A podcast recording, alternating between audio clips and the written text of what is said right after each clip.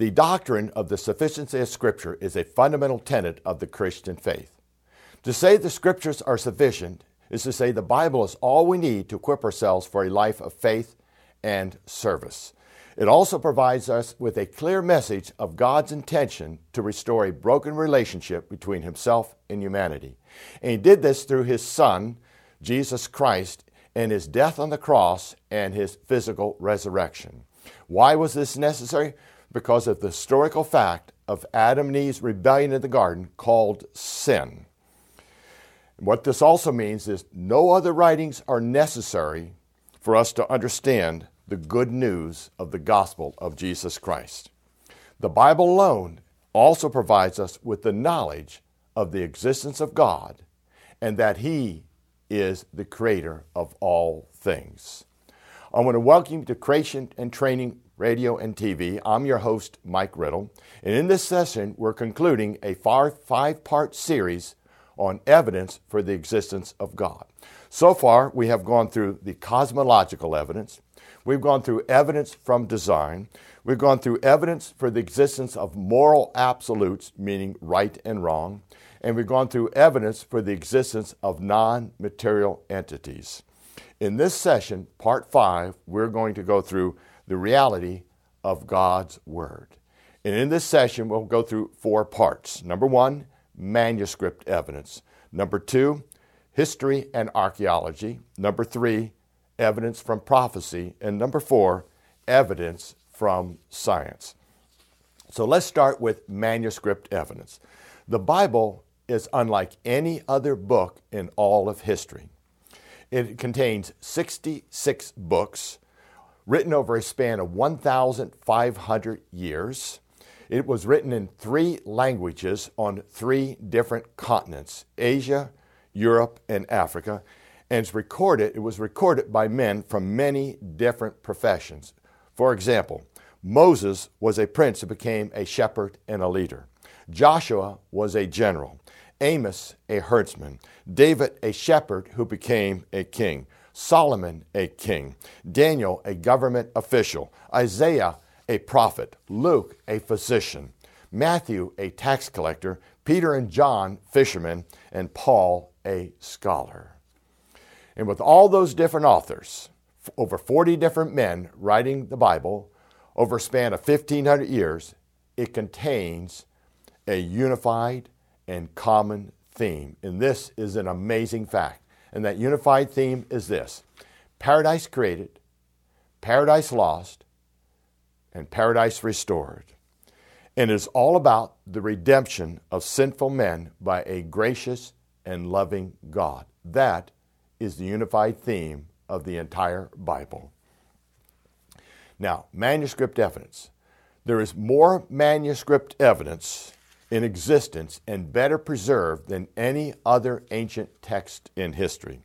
Today, we have over 24 thousand partial and complete manuscript copies of the New Testament in existence. Now, let's take a specific example here from the Dead Sea Scrolls.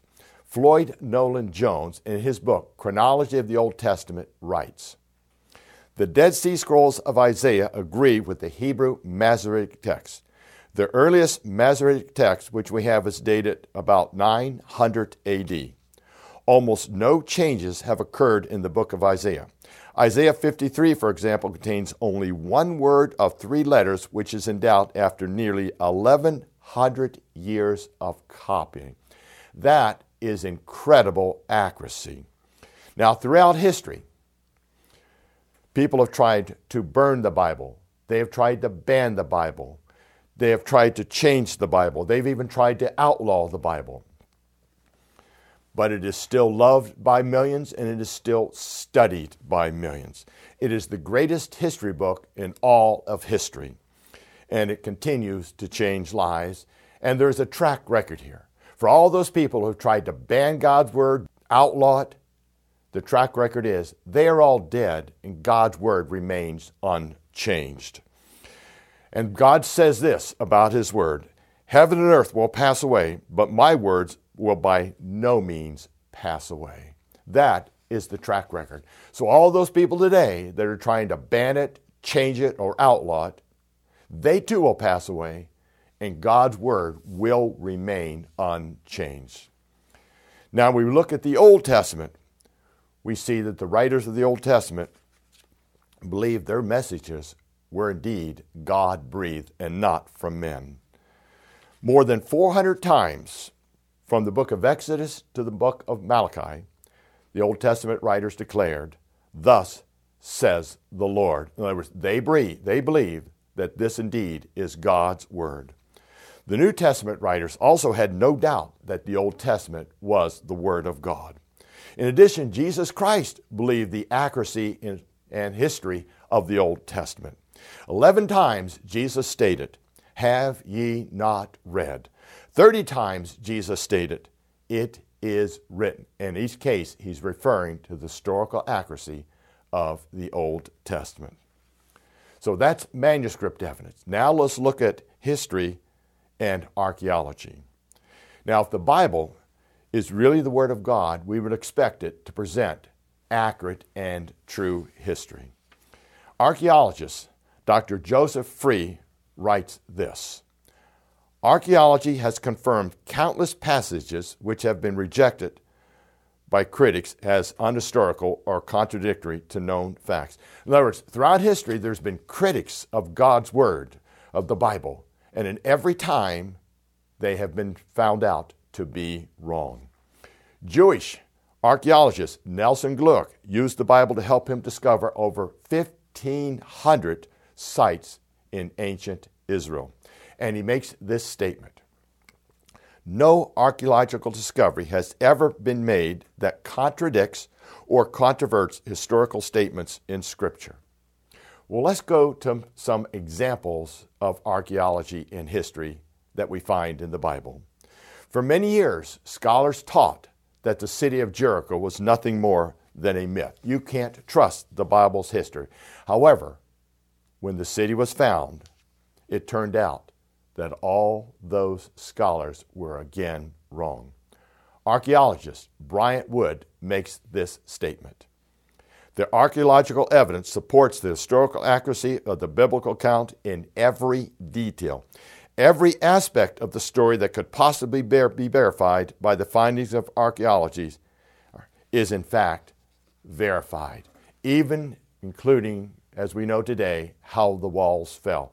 Again, the critics were wrong, and God's word remains true. Then we turn to the Genesis flood. To date, there are over 33 separate tablets that talk about a gigantic flood, confirming the accuracy and history of the Genesis flood.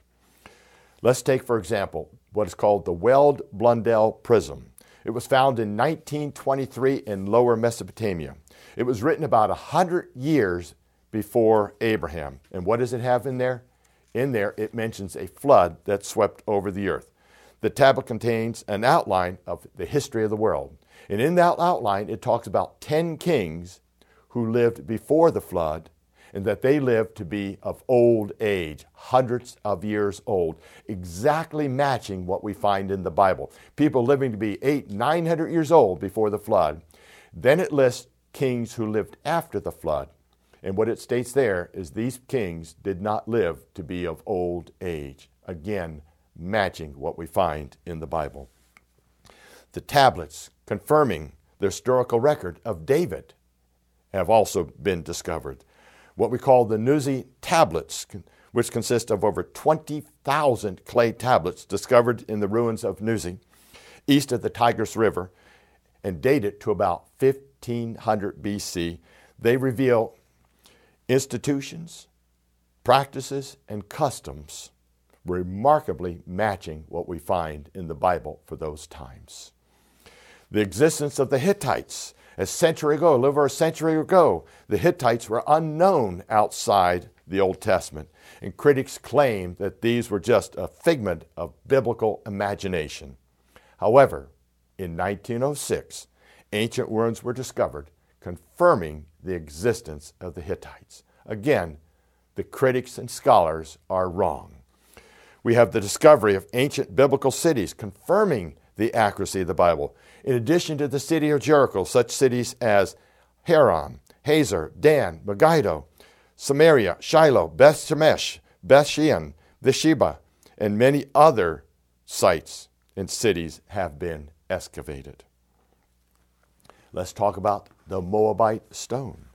Second Kings reports that Mesha, the king of Moab, rebelled against the king of Israel following the death of Ahab.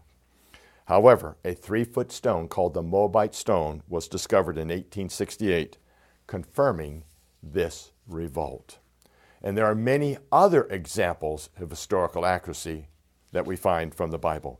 The fall of Samaria, written about in 2 Kings, to Sargon II, the king of Assyria, has now been confirmed by external evidence. Now, I'm not saying we need external evidence to confirm God's word.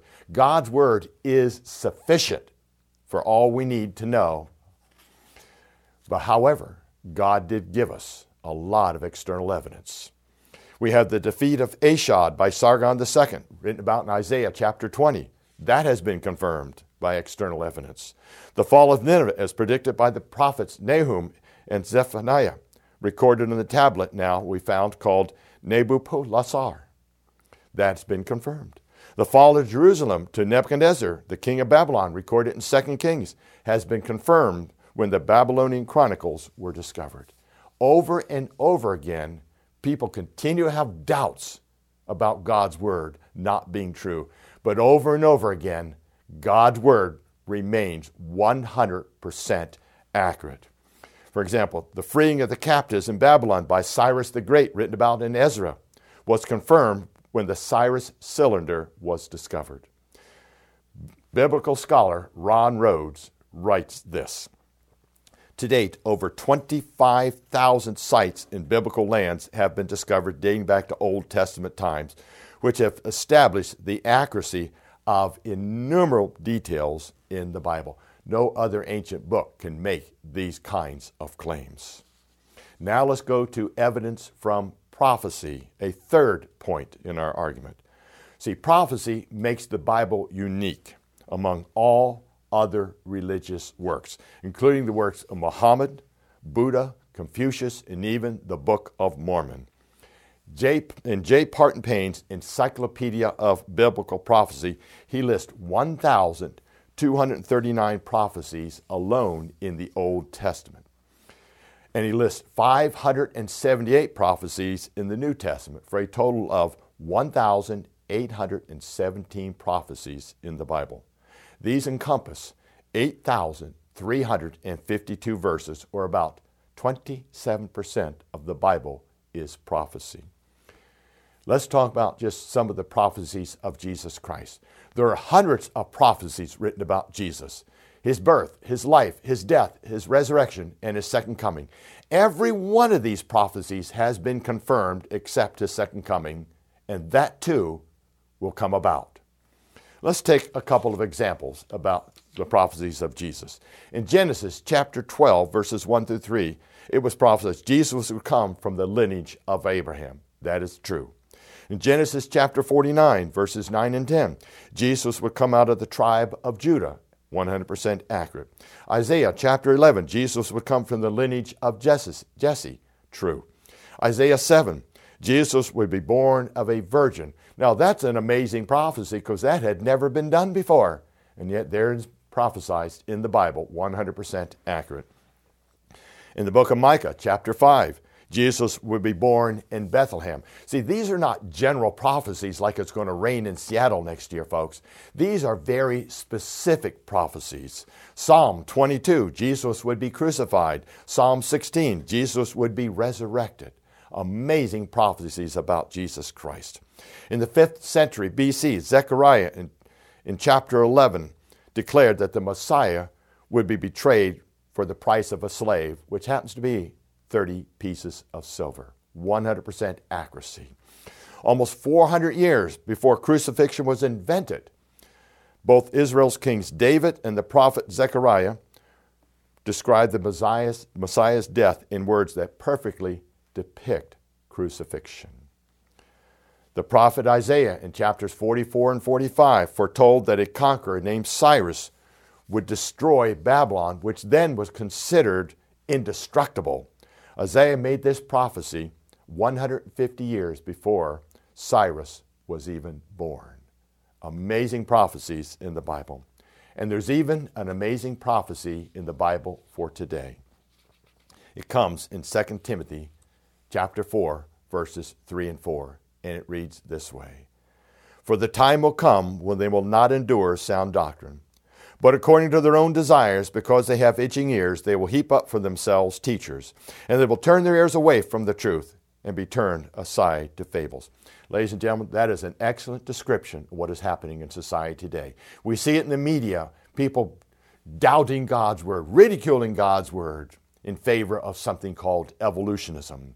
We see it in our public schools and universities, denying a creator God, ridiculing anybody who believes in a creator God. That prediction in 2 Timothy chapter 4 verse 3 and 4 is 100% accurate for today. People will turn to fables and itching ears for whatever they want to hear except God's word. And now let's go to evidence number 4, science.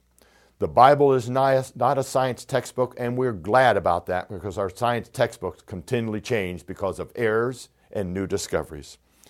But it, the Bible does reveal an awful lot about science. Let's go through just some of these examples. And we'll start in Isaiah chapter 40, verses 22. It talks about the earth as a sphere, and it states, It is he who sits upon the circle of the earth. And that Hebrew word there can also mean sphere. In other words, almost 3,000 years ago, the Bible taught the earth was round long before we had all this modern astronomy and astronauts. Incredible accuracy right there. See, the Bible never taught the earth was flat. That is a misnomer that's been going around. It is humans that think that, not God's Word. Jeremiah 33, verse 22, we see another account of astronomy. As the Bible states, as the host of heaven cannot be numbered. Almost 3,000 years ago, the Bible was teaching the stars are too numerous to count. And that is exactly right. The astrophysicists estimate there are quintillions of stars in this universe. If you counted a star every second for 100 years, you wouldn't even come close, folks. The Bible was right. The stars are too numerous to count. Then we have Leviticus, the book of Leviticus, chapter 11, talking about medical cleanliness and sanitation. Many lives could have been saved if they read and believed the Bible about cleanliness and sanitation. Leviticus 18, a law against marrying your close relation. In other words, it wasn't man that said we can't marry your brother or sister or close relation first. It was God's word that tried to protect us from incest. Then we turn to Romans chapter 8 verse 22. We see a little bit of physics in the Bible. And it states this, for we know that the whole creation groans and labors with birth pangs together until now. Ladies and gentlemen, that is a general description of the second law of thermodynamics, almost 2,000 years before our scientists discovered it. That the entire universe is in decay, the entire universe is wearing down, and there it is in the Bible 2,000 years ago. We also have in Genesis chapter 1 biology, that everything is created after its kind. Yes, we can vary within kind, but one kind cannot become another kind. But people say, oh, Mike, but what about evolution? Folks, evolution cannot happen. All we can have is variety within kind, and that is not evolution. See, all we observe are fish evolving into fish. No change. Bacteria evolving into bacteria. Dogs producing dogs. Cats producing cats. Cows producing cows. Folks, the observational evidence, the highest form of science we have, shows that everything produces after its kind, and evolution simply cannot be true. Then in Genesis chapter 6, we have stable shipbuilding. For example, the dimensions given to Noah to build the ark happen to be perfect dimensions for floating, a 6 to 1 length to width ratio. There it is in the Bible, thousands of years ago, perfect dimension for a ship for floating. Job chapter 38, verse 16, talks about springs in the deep oceans. That wasn't discovered till recently that there were springs in the oceans. Genesis 1 talks about the origin of life. That is the only known way life could have gotten here. I know we've had experiments for years and decades of how that first cell could have gotten here, how life originated. Did you know after decades of experiments and research, our best scientists in the world cannot even produce one single biological protein? We're not even close, folks. We, came, we don't even have to talk about DNA and RNA, all the other components of a cell. Our best scientists can't even get a single protein. Psalm 8, verse 8, prediction of ocean currents. We read this in that verse the birds of the air and the fish of the sea that pass through the paths of the sea. Matthew Maury, who is considered the father of oceanography, after reading Psalm 8, researched and discovered ocean currents that follow in specific paths throughout the sea. It was because of the Bible that ocean currents were discovered. We also see in Genesis 11 the origin of languages, very complex languages from the very beginning. Genesis 1, the origin of dinosaurs. On day six, God created the land animals and dinosaurs. I've been to museums all over this planet, and all I see are dinosaurs. Folks, if dinosaurs did evolve from some other creature, there's to be thousands of intermediate forms, but not one of them is really on display in any museum on this planet. All we have are pictures drawn by artists. And then Genesis 1, the origin of stars. Yes, on day four, God made the stars. And I know I read in the textbooks there's new stars are forming all the time. Folks, there's a simple term for that, and that's called baloney. We need to get back to real, accurate science. No one has ever seen a star form, and we know, and these physicists know, that based on the principles of physics, stars will not form naturally, but yet they continue to teach false information about stars originating by natural processes. It has never, ever been observed. Genesis 7 8, the fossil record. See, the best explanation for the fossil record is the worldwide flood. Because what do we find all over this world? Fossil graveyards. Graveyards, we find hundreds and thousands of fossils from different ecological zones, all buried in sediments laid down by water. We find seashells on the top of the highest mountains in the world. And we also find many out of place fossils, which would be the result of a worldwide flood and not long, slow processes. Genesis 3 and Romans 6:23 talk about death and why we die. We read this in Romans 6:23. For the wages of sin is death, but the gift of God is eternal life in Christ Jesus our Lord. In other words, we have death because of sin. Then in 1 Timothy 6:20 and 2 Timothy 4:3 again, we have a warning against false prophecies and false doctrines. Timothy, guard what was committed to your trust. Avoid the profane and the idle babblings and contradictions of what is falsely called knowledge. And then we read this again in 2 Timothy 4 3 and 4. It's such an important scripture. I want to make sure we hear it again.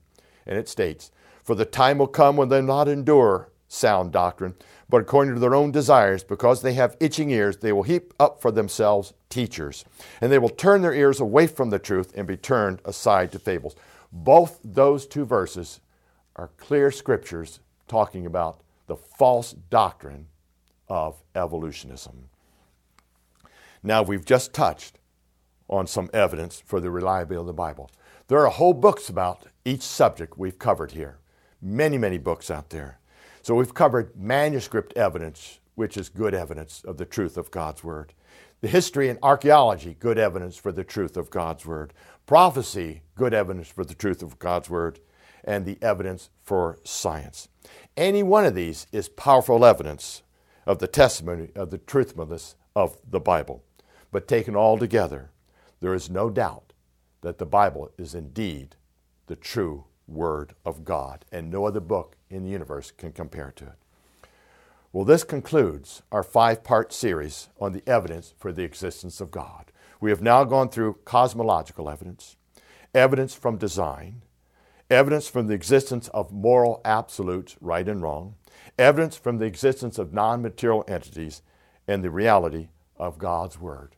All five of these combine give us powerful evidence of a creator God and point to what God's word has to say in Romans 1:20 where it states For since the creation of the world, his invisible attributes are clearly seen, being understood by the things that are made, even his eternal power and Godhead, so that they are without excuse. And now I will leave you with this final passage, a psalm of thanksgiving and praise to our Creator. And it comes from Psalm 100, and it reads Make a joyful shout to the Lord, all you lands. Serve the Lord with gladness. Come before his presence with singing. Know that the Lord, he is God. It is he who has made us, and not we ourselves. We are his people and the sheep of his pasture. Enter into his gates with thanksgiving and into his courts with praise. Be thankful to him and bless his name. For the Lord is good, his mercy is everlasting, and his truth endures to all generations. Thank you, and God bless you. If these lessons had been a blessing to you, you might consider financially supporting the Ministry of Creation Training Initiative. You can do this by going to our website, creationtraining.org. Again, that's creationtraining.org.